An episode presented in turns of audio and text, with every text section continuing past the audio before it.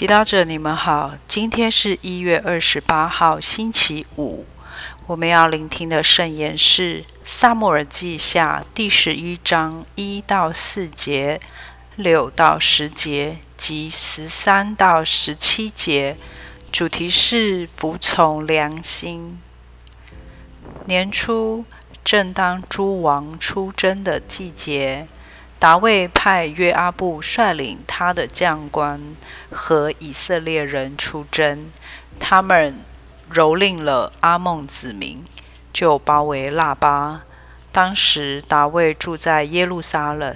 一天傍晚，达卫由床上起来，在宫殿的房屋顶上散步，从房顶上看见一个女人在沐浴。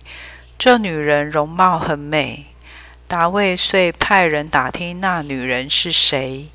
有人告诉他说：“这不是厄里安的女儿，赫特人乌里亚的妻子巴特舍巴吗？”达卫就派人将她接来。达卫派人给约阿布说：“打发赫特人乌里亚来见我。”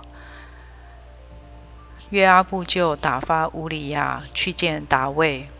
乌里亚一来到他跟前，达卫就问约阿布近来如何？士兵好吗？战事怎样？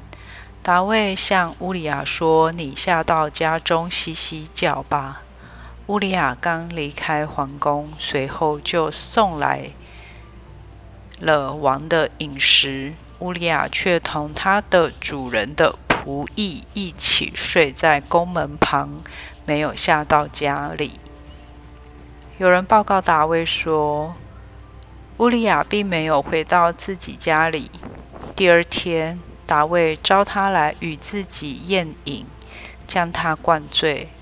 傍晚，乌利亚出去，仍与他主人的仆役睡在一起，并没有到家里去。到了早晨。达卫给约阿布写了一封信，要乌利亚亲手带去。他在信上写说：“你应派乌利亚到战事最激烈的前线，然后在他后边撤退，让他受攻击阵亡。”约阿布查看那城以后，知道那里有最强悍的敌人，就派乌利亚到那里去了。城内的人出来与约阿布交战，达卫的仆役中有些人阵亡了，赫特人乌里亚也阵亡了。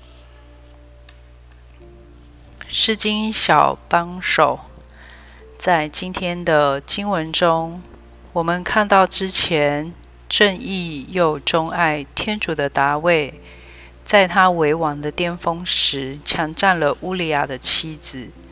还在女人怀了他的儿子以后，千方百计地想掩饰自己的罪孽，未能如愿。他最终杀死了乌里亚。相信每个听到这个故事的人都会为达卫的行为感到厌恶，也会为一个曾经如此正直的人的陨落而感到悲痛。有句拉丁语 “corruptio optimi pessima” 可以被解释为“最坏的恶就是败坏了的善”，也被用来描述当最优秀的人一旦败坏了，所带来的恶是最严重的。是什么让达卫跌得这么惨呢？是他的权威，身为一国之君。他有权有势，没有人敢违背他的要求。当达卫看到沐浴的美女，被他吸引，我们可以说这是人性。然而，当他知道女人是乌里亚的妻子，却要派人将她接来，这就是和诱惑调情，强占他人的妻子，这就是犯大罪。大罪是严重的罪。而犯罪的人明知是罪，又有意识的去做。参阅天主教教理一八五七条，大罪有力量摧毁人心中的爱德，使人越陷越深，离天主越来越远。大卫有预谋的把乌利亚杀了，就证明了这点。在这时候，我们可以反思的是：若大卫在一开始和诱惑调情的时候，那些知情的人勇敢地劝阻他，他是否还会沦落到犯大罪的地步呢？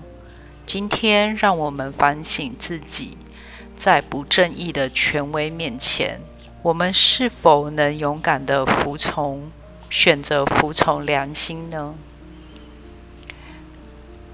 品尝圣言，默想在达卫从正义跌到罪恶的过程中，天主三番两次的给他机会停手。活出圣言，看到不正义的事情，要勇敢的发声，以保护弱小者的权利。全心祈祷，主耶稣，求你让我不要过于自信，而是时时依靠你。求你怜悯我，阿门。希望我们今天都活在圣言的光照下。明天见。